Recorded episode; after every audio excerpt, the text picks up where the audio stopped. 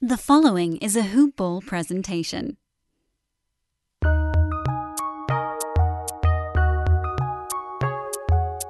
Welcome to the Fantasy NBA Today podcast.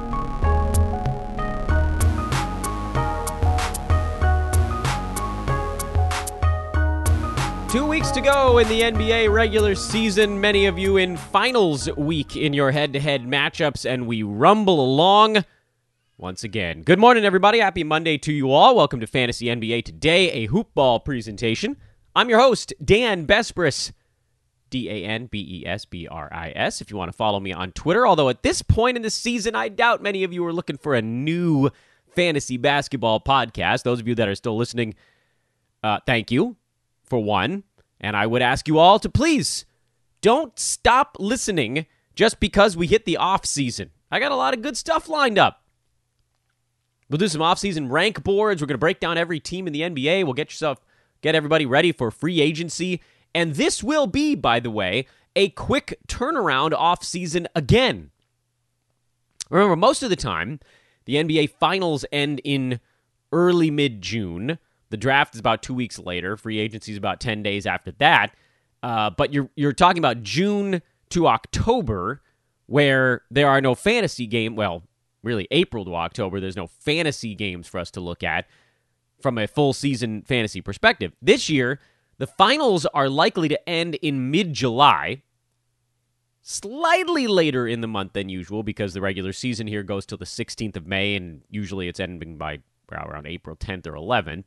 So slightly later in July. Free agency is like two weeks after that, and they're going to try to start the season in October. I think they want to get back on their normal schedule. So our offseason is cut by a little more than a month. Free agency will be um, pretty close to about the same distance from the end of this regular season coming up. But then between free agency and actual basketball, it's going to be a sprint again. So we're going to rearrange everything. We'll get you ready. And then, of course, we'll do all of our mock drafts and stuff like that. But we got all sorts of things lined up for the offseason. So please do continue to listen. Uh, we'll have, if there's any MyBookie odds boost promos going on. How else are you going to know about it other than me tweeting about it rampantly like a crazy person? Anyway, welcome to the show, everybody. The the plan is sort of the usual now. It's not the usual for the regular season. It's the usual for the head-to-head playoffs, where we're going to work our way through the weekend. It's a reverse chronological lightning round, but it's just approached a little bit differently because we're looking at things from a stream perspective, meaning both head to head and roto streams. We, what we've affectionately started calling streams of schedule versus streams of opportunity. That's where you're getting it in roto, guys stepping into giant opportunity, even if their schedule is not very good. So let's go through the weekend. Let's see what we figured out. Brooklyn and Milwaukee on Sunday morning. Well, midday, I guess. Wasn't a morning game. Kevin Durant is back and he is ready to go. It's been an up and down season for KD. Generally, when he's been in, he's been fantastic, but he hasn't been in all that much. He's the number seven player by averages in fantasy basketball, but he's only played 28 games. So between KD and Anthony Davis, you've got these guys putting up big fat numbers, but not doing it often enough. KD certainly better than AD on the uh, per game front, and it really isn't all that close this season. It actually, and, and KD and Anthony Davis, KD and AD, those guys are going to give us some really interesting talking points in the offseason about where these guys are going to get drafted next year and whether or not it's worth it. But regardless, he's in there and he'll be playing in non back to backs. I would assume Brooklyn has two back to backs next week. So his four gamer might become two rolling into the other end of the regular season. But they have three games this week. None of them is a back to back. Great. Good news. Wonderful all around. Bruce Brown got back in there, but only played five minutes, so he obviously isn't quite fully healthy. Jeff Green hurt his hip, but there was no real post game note on it, so I would call him day to day at worst right now. DeAndre Jordan somehow back into the mix for this one. I guess they wanted him to deal with the uh, hulking frame of Brook Lopez. I-, I don't fully understand how the Nets center rotations are shaking out right now, so you can probably dodge those for all intents and purposes. And because this team doesn't have a good schedule upcoming, you can just punt on anything head to head related. Milwaukee, uh, they were on the other side. This ball game actually against Brooklyn was the middle game of a five and seven for the Bucks. So they're off today, and then they play tomorrow and Wednesday, and then you want to get the hell out of the Bucks business for four days. And if your season goes to the very end, then they've got a five gamer the last week of the year, but they only play once between Thursday and Sunday of this week. So as Bucks go, not that they really don't have streamer types. Bobby Portis had food poisoning, so he was out for this ball game, and he's the only one that was close, and that was mostly because Giannis was out. So screw the Bucks. We're going to move along because they're very they're a simplistic fantasy team at this point. Portland beat Boston. Blazers are shooting the lights out right now, such as the magic of hitting three pointers. Both teams actually made quite a few 19 threes for Portland, 20 for Boston. Difference in this ball game Boston 18 turnovers, and the Blazers just nine. CJ McCollum had a big one, which was nice. He hasn't had that many huge ball games lately. Dame was good. Nurk has finally now, and it happened last week really, taken over the center position so Enes Kanter can be safely dropped. Carmelo Anthony has become your streamable on the Portland Trail Blazers, and I only bring that up because today is the end of a 5 and 7 for Portland. But if you wait 3 days, they actually start another one on Friday. Now that has to matter if your team goes to the very end of the regular season, if they're ending this week, you could probably just hold on to whatever Blazer you were streaming until uh, Saturday, let them play Saturday, and then flip them out on Sunday, or just get out of the Blazers' business after today if there's someone else on the docket that perhaps has a better either schedule or just is a juicier player to use than Carmelo Anthony. That shouldn't be that hard to find. Jayson Tatum and Jaylen Brown both had ankle stuff in this ballgame. Marcus Smart got ejected, but presumably that won't have any carryover. And Evan Fournier came out and talked about how COVID has been affecting him. He says he play he's feels like he's playing it with a concussion every day. Like his vision is screwball. He has no depth perception, he said. This is the type of stuff we're talking about. Derrick Rose, Jayson Tatum, these guys that took time to get back to where they were before. Well, Fournier's finally now he's starting to inch closer to it. This is a better ball game. And certainly if Tatum and or Brown have to miss any time, then hell yeah, you take the Fournier plunge. If they don't, I think I'd rather wait to see if this happens again because Boston's schedule isn't very good. They have two days off here, today and tomorrow, before they play in Orlando on Wednesday as part of a three game week. So for Boston, this is really more about a schedule or a stream of opportunity keep an eye on things. Uh, if your pickups are a day in advance, you know tomorrow you could grab Fournier if he's been dropped. He was he's been held by a lot of teams in the hopes that he could kind of get back to something like this more regularly. But uh, teams are kind of cannibalizing themselves by just waiting on a guy like Fournier at this point in the season. But if he got dropped in your league, keep an eye on him. Again, more so on the on the roto side. But if you know. It, if we find out that Tatum and or Brown are more injured than it looked like, then you could consider him for potentially both sides of that coin. Uh, nothing else that I'd really do with the Boston Celtics at this point. They're, you know, I guess if everybody's out again, it's the same point. We're recycling a, a conversation topic. If everyone's out, then a lot of guys move into value, but not enough for me to care all that much. The pecking order would basically be as guys drop out, Marcus Smart's already on the right side of the ledger. Fournier would first move from the wrong to the right side. Then it would probably be Payton Pritchard who would move from the wrong side to the right side of the ledger. Then Mary, maybe Aaron Nesmith. I I doubt it. Uh, he's been okay lately though. He's scoring a little bit more, but it, six out of seven shooting is not particularly sustainable. In any event, on to the next one. Knicks beat the Rockets 122 to 97. New York not messing around in this one. They wanted to get a little bit of rest because they have another one tonight in Memphis, a much tougher ball game. This is part of a nearly season-ending six-game road trip for the Knicks. It's a tough time to throw in a almost a two-week vacation or a two week trip, I guess, not a vacation. They're in Memphis tonight. Denver, Phoenix, Clippers, Lakers is the rest of this road trip. So the Knicks are. Th- this is the gauntlet at the end of the season for them. They come home and host the Spurs, Hornets, and, and Celtics. So, not that it gets a ton easier, but at least they'll be home for some of those ball games. Meanwhile, the Knicks are very comfortably hanging out in the four seed in the Eastern Conference. They're not going to be in the play in tournament, I don't think, although I guess anything could happen. Team, a lot of teams behind them would have to win while they're losing. And admittedly, this is going to be one of the tougher stretches of their whole season, but they're playing well right now. Derrick Rose is back to full tilt, finally. If you could wait that one out, that's great. We talked about D Rose a billion times on this podcast, just like the the wait. How long will it be until he gets his game back post COVID? And it happened right around April 20th or so. April 18th, April 20th. He started to show those signs of coming around, and it's just continued this upward trend where he's now playing 30, 33, 33, 25. That was a blowout. And he even got 31 in the blowout yesterday. And he's he's storming the barn. He's crushing at the moment. Last two weeks, he's number 50 in 9 cat. Unfortunately, not all of us could wait that long. Some eh, some of us we had to just sort of move guys around because there was a long stretch there where D Rose was not good, and it was a long stretch. It was like a month after coming back where he wasn't himself.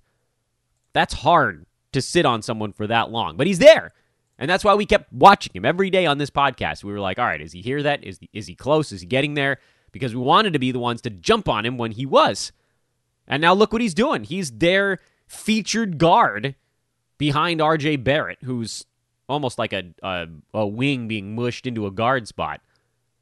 So Rose, Randle, those guys are killing it in nine cat. Nerlens was, though they got hurt in this ball game. Well, turned an ankle. We don't know what his status is. He's sort of day to day at the moment. We'll see how that shakes out. Taj Gibson, by the way, should be a very good streamer of opportunity. In the meantime, you could make an argument that he's kind of a streamer of schedule. Knicks do have four games this week and eight the rest of the way, but it's every other day. So if Nerlens happens to pop back up midweek, then you're going to have to abandon ship on the Taj Gibson thing, and that's kind of annoying. You don't want to have to use another move uh, if you're not actually gaining many games with it. You're just trying to get off of a player. So I would like Taj more on the roto side since you can abandon ship without using up a weekly move. Reggie Bullock continues to hit, hit three pointers, so that's cool. And that's your Knicks. Houston side, Christian Wood had a leg thing. There was like calf, quad, ankle. I don't even think they could decide which part of him was in the most pain. But it sounds like he's going to miss a little bit of time. And that is intriguing because we don't really know what the Rockets are going to do if, I would almost say when, Wood misses some time. They have three games between Wednesday and Saturday this week, off for two days here. So there is a, a fleeting chance that he might play through whatever this thing is. But if he sits it out, the last time that Christian Wood had to miss just a little bit of time, and, and let's do our research here, and then we can kind of see this thing through. Wood has played most of his games recently. He missed one on April the 24th in Denver against the Nuggets. Rockets lost that game 129 116. Kelly Olynyk slid up to play center. That was a pretty easy one to figure out. But they were also missing Kevin Porter Jr., because he was in COVID protocols at that point. So, Jae'Sean Tate was the starting shooting guard. He actually got hurt mid ball game there. That also kind of threw things out of whack. Armoni Brooks slid in as, I guess, the point guard, but there sort of wasn't really one. It was actually kind of point center with Kelly Olynyk. DJ Wilson started, and KJ Martin Jr. started in that ball game. Yesterday for the Rockets, Olynyk started, Wood started. Those are easy ones. KPJ started, Jae'Sean Tate, and Avery Bradley, who started and played 20 minutes. Off the bench, KJ Martin played 32 minutes. He was the only bench player yesterday that was worth even a glance. The rest of them were all under 20 minutes. Daquan Jeffries had 19. Armoni Brook played 18. That was the closest anybody got to 20 minutes on the Rockets. So comparing the two results from these ball games suggests that, first of all, uh, KPJ will be in there. That's a, a not even a question mark. Avery Bradley didn't play in that game uh, that Wood missed a couple weeks ago, also. So I, I, suppose there's a possibility that he also chews up some time. So Kevin Porter Jr., Avery Bradley, let's say they're taking about 60 minutes off the table. They played 57 combined yesterday. We'll round up just for ease of use. So those guys weren't in there, and now they are. Christian Wood, you take him out, that gives 35 minutes back. So there's still 25 minutes from that game two weeks ago that are not likely to be available to the Rockets in this next one. And I would venture to guess that most of the minutes that are not available come more on the guard side. So Jae'Sean Tate probably slides up and plays small forward or something to that effect. Kevin Porter Jr. is going to be your starting point guard. Avery Bradley is probably your starting shooting guard for the Rockets' next game. This is again assuming Christian Wood is out. So that leaves the power forward slot open. And I guess there's a wacky universe where Tate could even slide up and play power forward. Then it would still leave the small forward slot open. So it's a forward position that's going to be open for the Rockets, and that's where we're going to try to find our value. Would they start KJ Martin Jr.? If that game from a couple weeks ago is any indicator, I already forgot what day that was, April 24th. If that game is any indicator, the answer is maybe. Because DJ Wilson also started that game. And it wasn't really clear who was the power forward and who was the small forward. And I don't know that it needed to be. But, but, one thing that I think we can keep in mind. First of all, DJ Wilson didn't play yesterday. KJ Martin is a, is absolutely positively ahead of him in the Rockets pecking order. And the reason I'm going through this so thoroughly on a Monday podcast for a team that doesn't play until Wednesday is that for many of you, in Roto in particular, you're making your moves a day in advance. If you're looking at head to head, you can probably wait until that day to get a better idea of what Christian Wood's status is, and maybe we get more info on whether they expect him to play at all this week. Head to head, I don't like it. Because unless we find out that Wood is out for the entire week, then it uh, that's another situation where you're picking up a guy and maybe maybe having to drop him for no reason other than his role just kind of shrinks and it's not a good stream anymore. As I've said before, in Roto you can get away with that sort of thing. So I would consider a KJ Martin pickup on the news that Christian Wood is probably going to miss a little bit of time. You can expect well, not great numbers. But if you look at his his game log, when he plays 30 minutes or more, he tends to score in double figures. He tends to get at least one block. He tends to get about five, six rebounds somewhere in that neck of the woods. And he tends to shoot the ball relatively well from the field. In fact, on the season in 21 minutes, he's shooting 51%. Last 30 days of minutes have trended up. Not enough. He's still at 50% there. And last couple weeks, he's playing 27 minutes. The problem, of course, here for Martin is that he doesn't get much usage. He doesn't really hit the three ball. His free throw shooting isn't very good. And unless the blocks can overwhelm things, you're talking about a guy that's not really a specialist in any one thing. It's just kind of meh in a whole bunch of categories, and you're counting on that as a potential float. I don't even think that in Roto you can look at it and say, oh, well, like if you need blocks, go get him. But he is probably the winner in the if Christian Wood misses time sweepstakes. Let's keep rumbling along. Phoenix Suns beat the Thunder 123 120. This was your prototypical letdown game for Phoenix after a very difficult part of their schedule that they handled relatively well.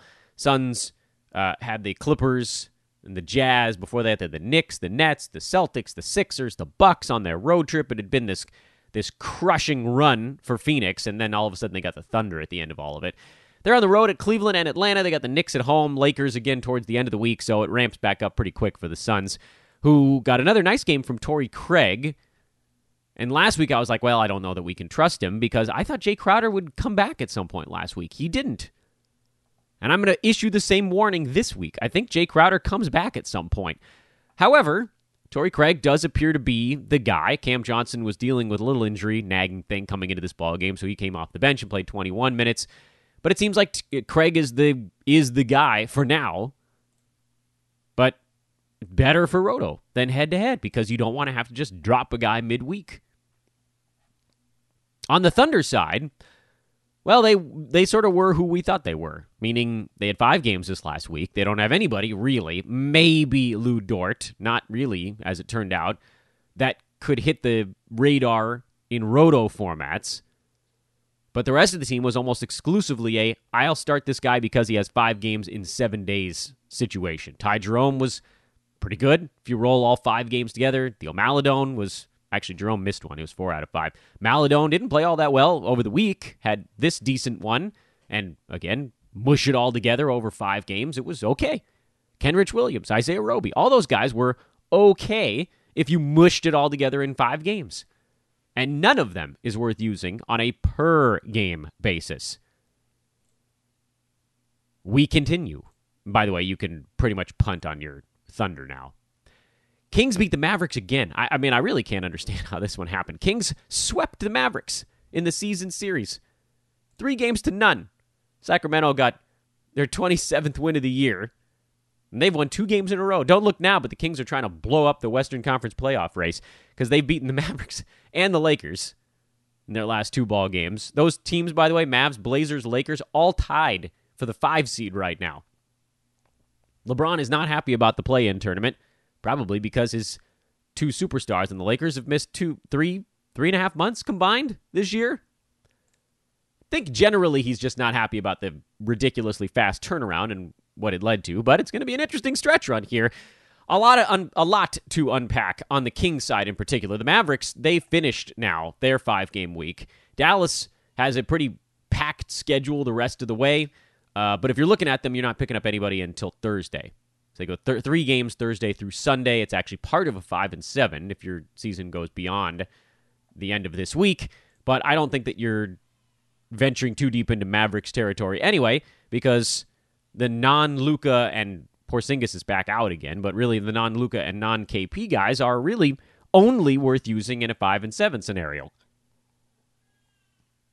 It was nice to see Dwight Powell play relatively well again. Just doesn't seem like he can carve out a role when Porzingis is healthy.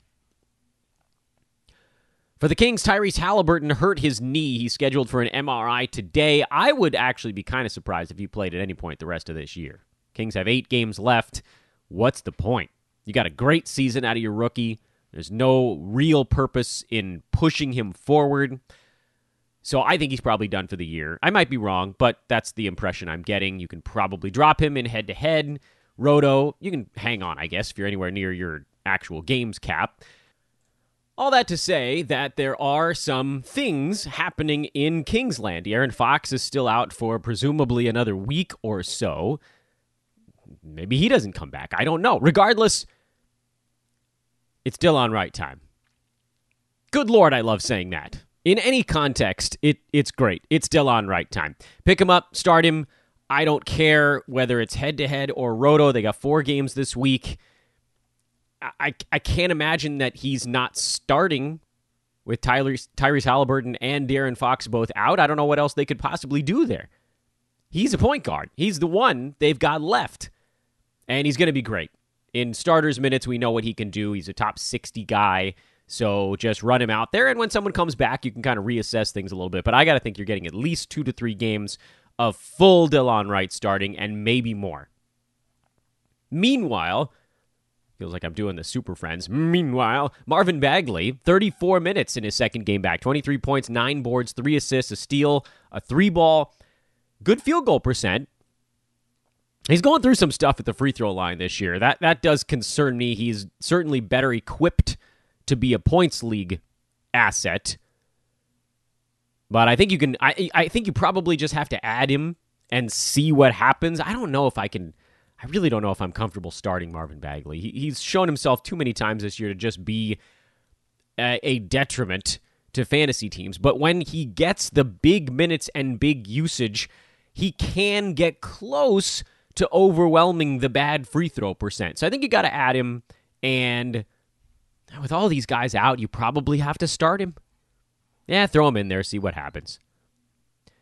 Philadelphia, they're now settled into sort of a start the starters kind of thing. And on the San Antonio side, they rested everybody. So just throw this one out. This is a nothing game. We'll just keep going. Miami 121, Charlotte 111. Andre Iguodala hurt his hip in this ball game, which is a trademark old man injury. But it sounds like he's day to day.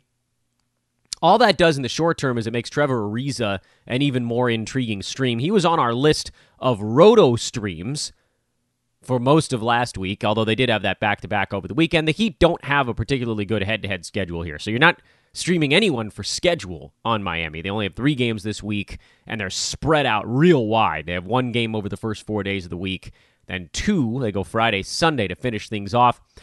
So this is very much a roto target Goran Dragic is playing for Miami nightly, probably because they don't want to drop into that damn seven spot. Heat winners of three in a row. They're finally getting lasered in. I think they probably feel like they can pass the Hawks for the five seed, and they'd want to because that would get them the Knicks in the first round instead of the Bucks. There's an ever so slight talent jump between those two teams, not effort, but talent. I don't think you're passing the Knicks. Maybe you are. I don't know. said they've got a tougher portion of the schedule coming up.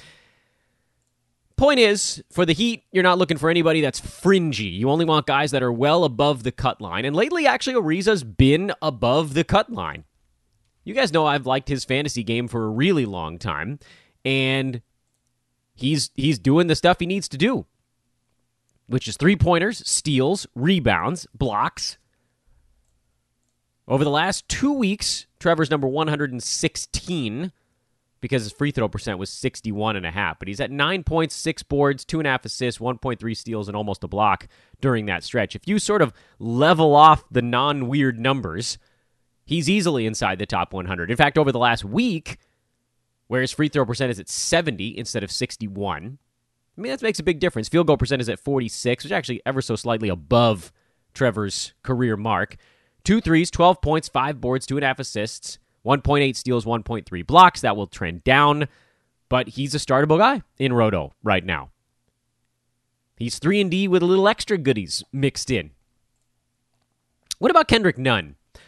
Um, with Dragic playing, Herro's been out, and that's kind of allowed Nunn to get this sort of free reign that he's acquired once again. There's always somebody out on Miami. That's the one thing you can feather in your in your cap he's very score only kind of fantasy guy. So uh, I think probably a bit more suited for points leagues. You could potentially stream him if you need three pointers because he has been pretty good in that respect lately. He's actually inside the top 100 for the year in your great surprise of the century, but he's also really hot right now. He's hitting 54% of his shots and three three pointers a game over the last month. So to that end, you probably just keep using him in Roto in whatever format because he's been good enough. And then if guys come back and knock him off his pedestal, then you deal with it then. We're at a point in the season where you're not really looking, oh, what happens when so and so comes back? Because they may not. There's two weeks left. LaMelo Ball came back for the Hornets over the weekend. Cody Martin got hurt for the Hornets over the weekend.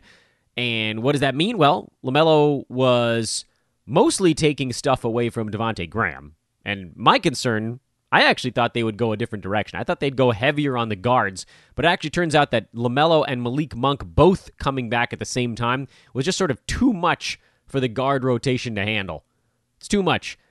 This team has a ton of guys that can handle guard stuff, and not that many that can handle forward stuff. Miles Bridges, who's already taken an ever so slight dip as guys get healthy. By the way, still no timetable on Gordon Hayward, so you can keep rolling Miles Bridges out there. PJ Washington, he's rolled back into his nice uh, spot with this team. And then with Cody Martin getting hurt, it looked like it thrust Jalen McDaniels back into decent minutes.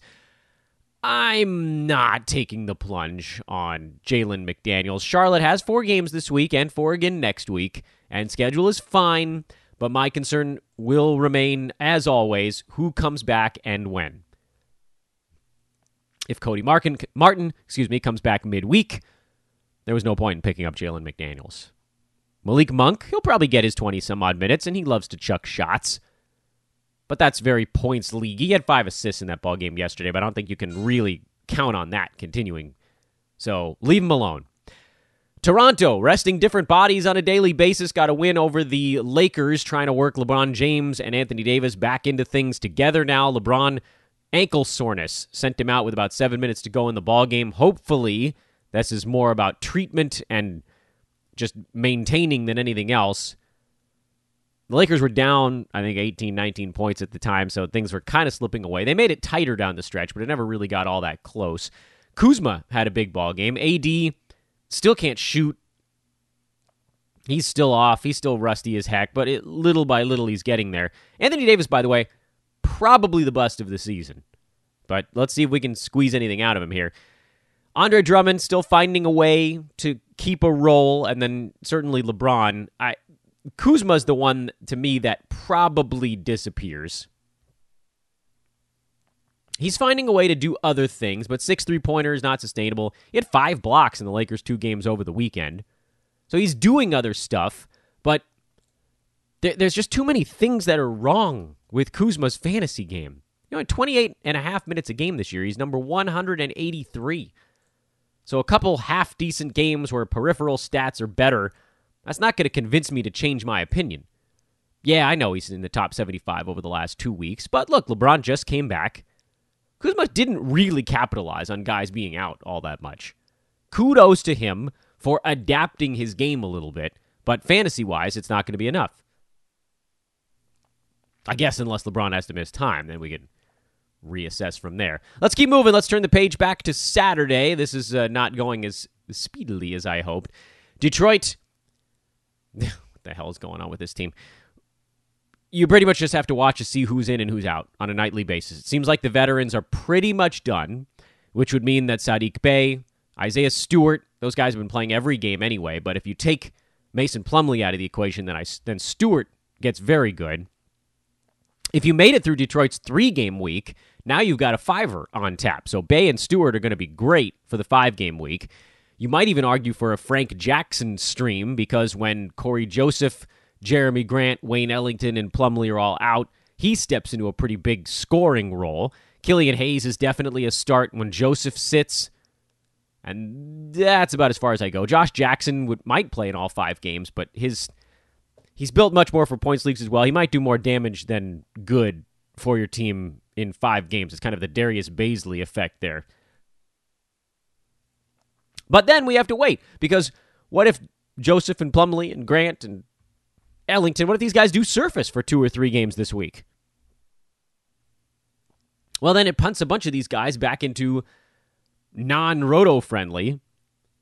So I think you just hold on to many of them, I guess. Bey, like I said, Bey you can start every night. No one's taking his job. Stewart, I'd only start when Plumlee's out. Hayes, I'm only starting when Joseph is out. And then flip it. When those guys are in, you start those guys. It's a mess, man. They're they're in they're in some real fun tanking business over there, and it's a little annoying. Warriors blew out the Rockets on Saturday. Juan Toscano Anderson had nine defensive stats in 34 minutes of this ball game. Andrew Wiggins had a sore knee, kind of played through it, but we'll monitor that, see if he sticks it out. Steph was not that great, actually. He had 30 points, but it took him 23 shots to get there. Seven more three pointers, though. It's weird to call that not that great. It's not that great for Steph. Uh, no Kelly Oubre. No Damion Lee still. Trying to piece some bodies together on this Warriors team. So, what does that mean? Well, Jordan Poole had one of his games where he takes a bunch of shots, but that's not a guy you're using. The Warriors are screwy. You know, they've got a back to back today and tomorrow against the Pelicans twice. They play them again next week, by the way. And then they've got the Thunder twice this week also. So you're like, well, they're playing some teams that want to score and run, but there's a possibility of a couple of blowouts with those Thunder games. This is a this is a very dangerous time to be expanding your Warriors pool. I will say, and that's not a pun, by the way. Jordan Poole is not the guy that I would expand it to. Kent Bazemore is the guy that I would consider consider expanding my Warriors to, even on the Roto side, because he's going to get you his steals, his threes. He rebounded better than usual in this ball game. That's not usually going to be the big thing. But I think you could probably stream Baze as long as Oubre's out. That's where we were at before, so might as well be there again.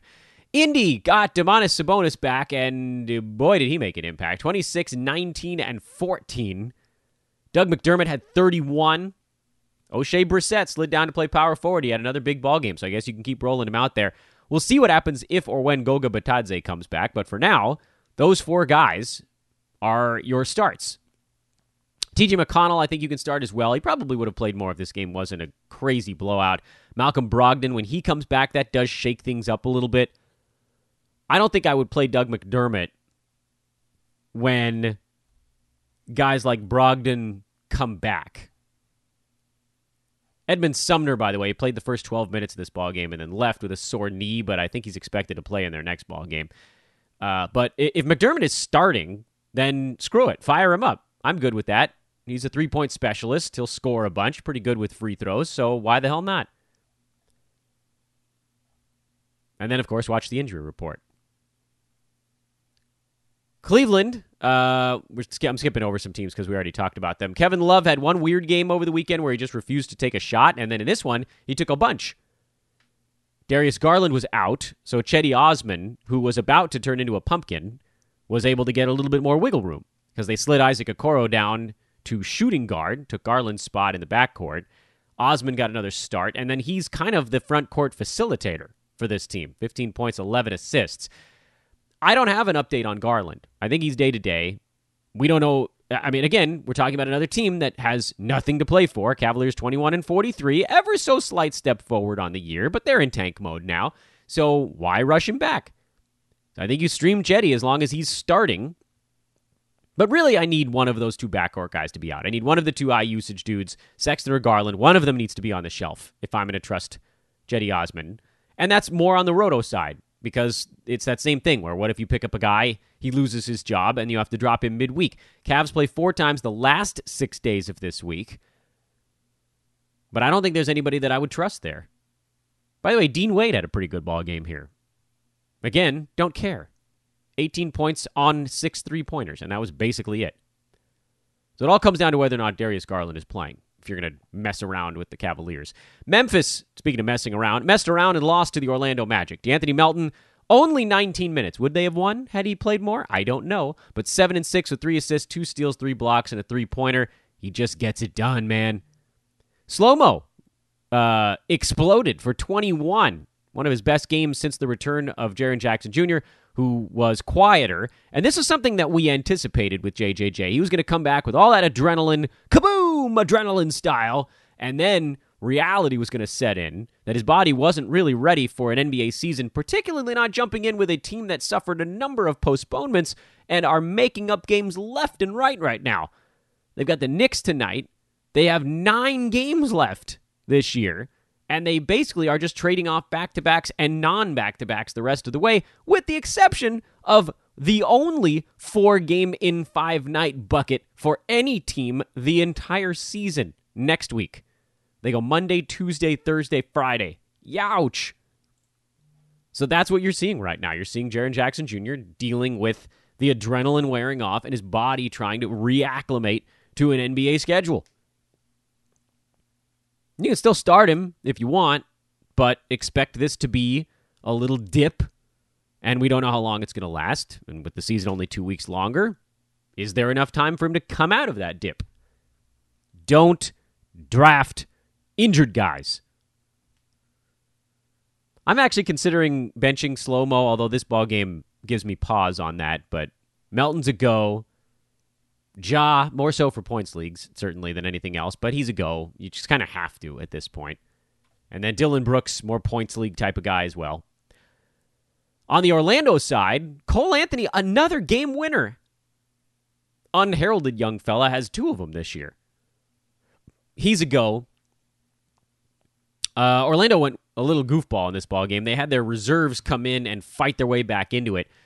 So you got some kind of off kilter things. Gary Harris, by the way, worth mentioning, he's playing in their back to backs right now.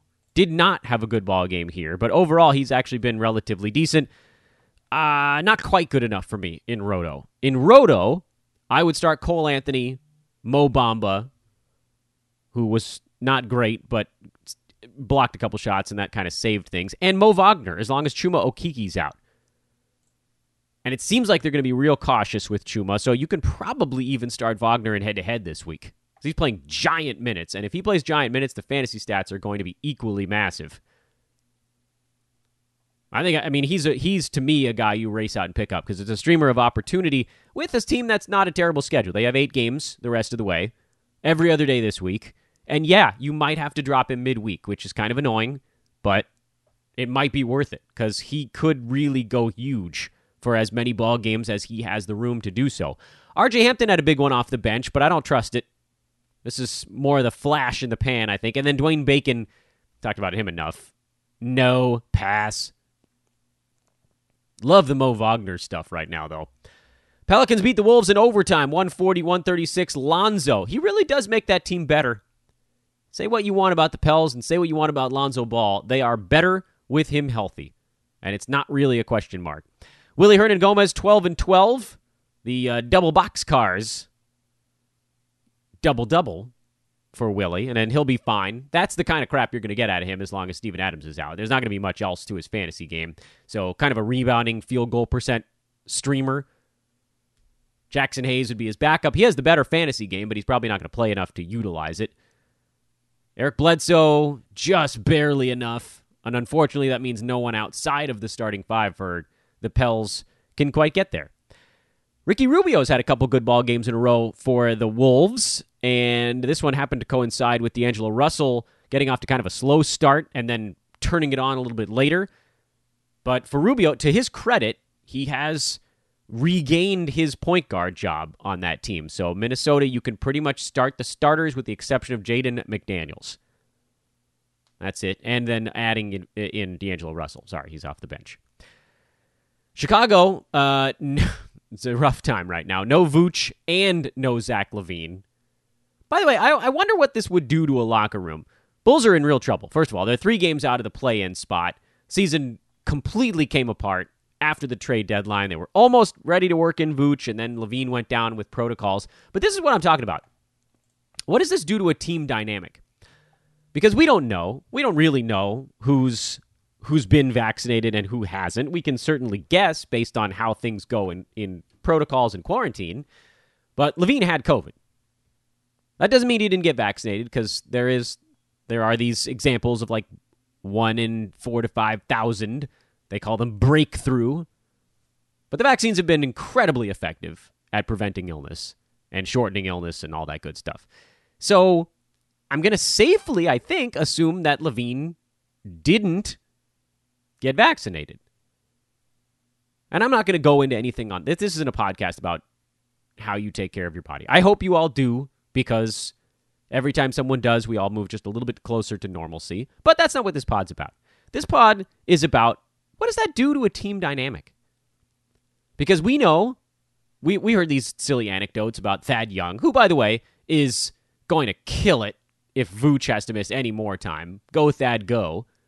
I love it, man. I cannot believe that Thad Young turned out to be a thing this year. That that floors me. Completely floors me. He's played 60 games. He's inside the top 100 for the season now after that brutal start to the year by totals. Let's get the totals numbers for Thad. I just want to do it. 69. He's inside the top 70 by totals. I can't believe it. All right. Anyway, the thought I was having, and will continue, is you're talking about the face of the team in Zach LaVine, the guy that everybody else on the club looks to for leadership, for guidance, for the big bucket, all of that stuff. The Bulls were already scuffling, but you could pin a lot of that on trying to adjust to having a, a basically like an entire roster overhaul at the trade deadline. Because they sent out Daniel Gafford, they sent out Wendell Carter Jr., they brought in Nick Vucevic, they brought in Troy Brown Jr., they sent out. I mean, the list goes on and on. There was a ton of roster turnover, and, and that type of stuff doesn't just fix itself overnight. But they were squeezing out wins here and there. You know, they were just ever so slightly sub 500 as those guys were figuring out how to play with one another. And then, boom, LaVine goes down, and the team has gone into a, a complete tailspin. I mean, I, I, guess it could be worse. I guess it could be worse. They've won a couple of games. They beat the Heat in there, kind of surprise win. They beat the Hornets in there, beat the Cavs, they beat the Celtics. So a couple of surprise wins, but for the most part, they've been bad. They've been bad without Zach LaVine, and they're even worse without Vooch. And I'm kind of beating around the bush here, but I just wonder. We know that most of these guys on the team were vaccinated. We know Thad joking about how he was the one guy who got it in his right arm. What does it say? What and right or wrong? Look, I'm not going to pass judgment on whether or not whatever you feel or whatever the team feels. We're not here to pass judgment on whether whatever those feelings are, whether they're right or wrong. But I do wonder if this thing, which is ultimately a personal choice, could that fracture a locker room? Because LaVine getting COVID basically coincided with the Bulls' playoff hopes disappearing. He went down, they went down. Wizards have been surging, so that's sort of the other side of that equation. Washington coming roaring out of nowhere to just sort of blitz past everybody else. But what if LaVine doesn't go down? What if they're like two games better over their last 10 and they're only one game behind the Wizards right now instead of three? That's all it would take. A couple of little tiny wins.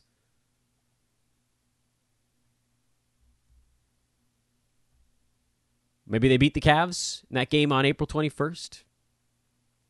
I don't know. Maybe they beat the Hawks last night if LaVine's healthy. Hawks haven't looked very good lately. What would it mean? Do they blame him? I'm sure there'll be plenty of time to just let it blow over, but I think it could be a thing right now. In the meantime, with no Vooch, Daniel Theis is their starting center, so he's a streamer in Roto if Vooch has to miss any more time. And there's a possibility that as the Bulls see this thing begin to slip away, maybe they do kind of put a pin in Vooch and LaVine. And if that's the case, well, they're going to have to find a way to score. But Coby White's going to go nuts for as long as that's. And he didn't have a good ball game here. He just couldn't hit his shots. But assume that'll level itself out. Theis would be a great ad in that instance. It doesn't sound like Vooch is in that bad a shape. He was considered a game time decision, and he's already questionable for their back to back. I think they've got one in Philly tonight. Am I getting that right? Uh, home, hosting Philly. Excuse me, I had the venue wrong. So Vooch might just pop right back in there. But if anything goes wrong on that front, jump on Theis as fast as humanly possible. On the Atlanta side, Trae Young is back and he's rolling 33 and 7. Figured the Bulls were going to be able to slow him down. John Collins, big ball game. Bogdan Bogdanovic back. That was a big deal for them. They've needed him as the other playmaker. Clint Capela, he's back. Couldn't hit a free throw to save his life, but he's back. And of course, this turns Gallo into a bit of a pumpkin. Just, to, you know, it's nice to see the Hawks getting healthy again because that was a team that just lost everybody right at the same time. Kevin Huerter also played. Thought that would be a much longer absence. Wasn't good. So, should he have? I don't know. But he did. And that's good for Atlanta, too. Certainly solidifies the fantasy side of things. Washington lose, uh, lost a tough one in Dallas. Russell Westbrook has really gone bananas late this season. And I've got to think that his recent play probably completely changes how people look at him in fantasy next year. Because he was unusable for long stretches this season, and he's been much better lately. He's actually inside the top 100 on a per game basis, which doesn't seem like it should be a big thing, but it is because of how bad he was before that. He's been top 50 now for two months. Still only shooting 67% at the free throw line, but field goal percent's up to 45. He's averaging 24, 12, and 12 over that stretch. This is nine cat. So Russ, apparently a top 50 guy all of a sudden. Man, of course, he and Beal are pretty much doing all of it themselves. Davis has cooled off, which makes him a difficult play. Daniel Gafford is the other guy you can use on that team, 9 and 7 with a couple of blocks. If he's getting 25 minutes, he's good to go. For Dallas, again, we've already talked about them, but it really just does come down to whether or not Kristaps Porzingis is playing. Because if he doesn't, some of the one of those other centers might be okay, but not enough for me to trust him. Denver beat the Clippers. Jokic, another big ball game. He's your MVP guy, guys. Uh, Michael Porter Jr. was good. Campazzo had been kind of a, a point guardy stream, but their schedule's lightened up a little bit now, so I don't think you necessarily need to stick with that. And it really, it's probably a two man team at the moment in Denver with the schedule not overloaded. It's fine. Their schedule's not bad, but it's not five and seven like it was two weeks ago to last week. So you're pretty much just using the two guys that have Roto or over the cut line in Roto. Clippers got Kawhi Leonard back. He looked a little rusty. Didn't really assert himself. 16 points, 5 boards, 6 assists. He'll be fine. Fire him back up again. Reggie Jackson played 30 minutes. His role will trend down with Kawhi back. Batum's role trends down. Marcus Morris's role trends down. Kawhi coming back just pretty much punches a hole into everything here. Rajon Rondo played 30 minutes in this ball game, which is notable because if it happens again, you probably roll him out there. But no, not yet. Not yet. I don't think that that sticks. There's too many options for the Clippers for orchestrating feel like this one ended up with more Rondo because Paul George was so bad. Talked about Toronto already. They just got guys jumping in and out. Although we didn't really talk about Toronto. Uh, Birch is a go. They're a very roto team right now. Malachi Flynn, I think you can. Uh, his, his percentages are not very good. I think I'd. He's a guy you you started for their five game weekend head to head. I don't think that you have to in a three game week. So he's probably a drop. Find somebody else playing more games this week. And then the rest of those guys, you just kind of hang on because they're their veterans are playing in the non back to backs, which is what they've got this week. And then uh, Birch, if you want to call him a veteran, you can throw him on top of the fire there. On the Utah side, Mike Conley's missed a few games in a row. That's been big for Bojan.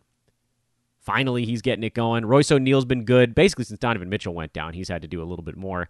Ingles, Gobert, that's all fine. Jordan Clarkson, I don't think is a must start guy. His, his, his shooting's been terrible. He's, he's crazy volume.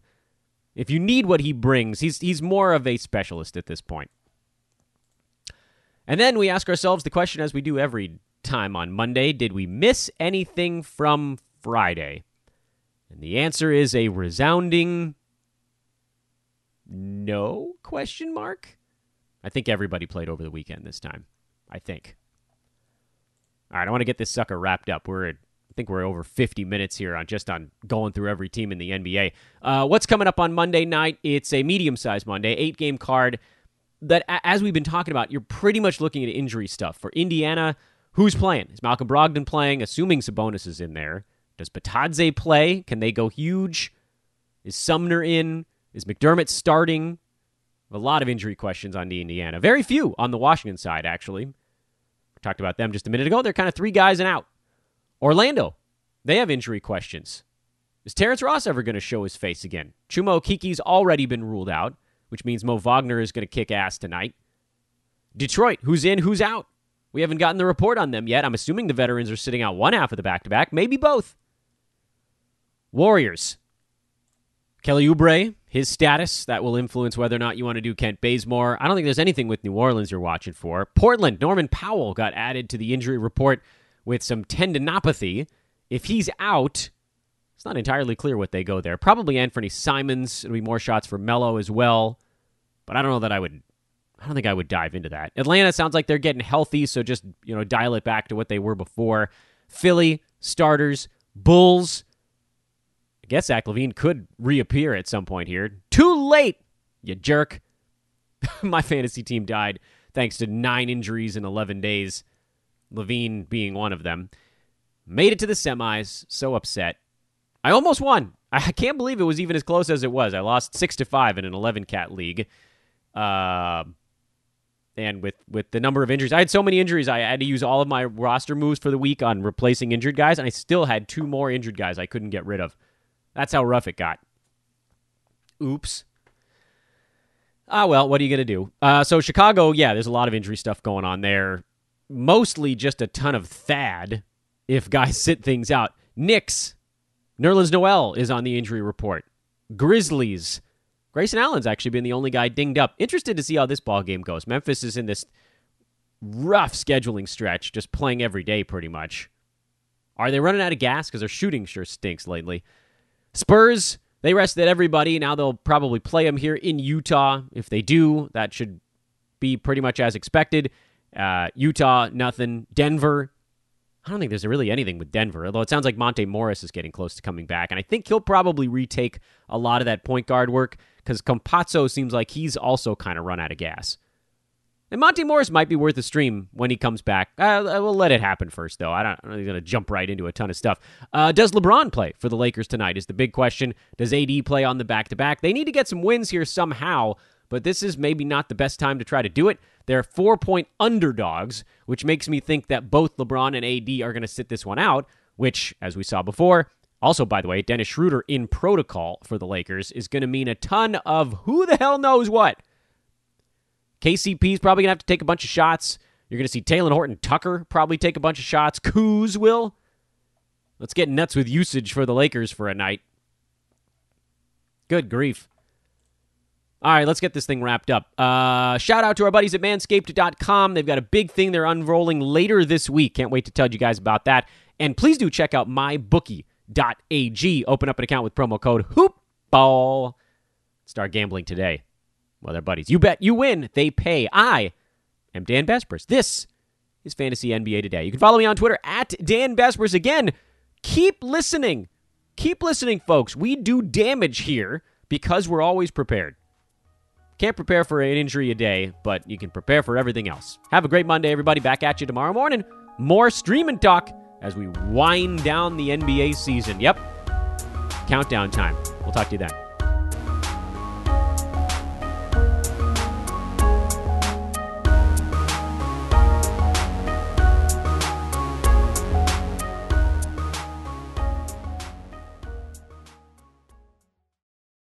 This has been a Hoop Ball presentation.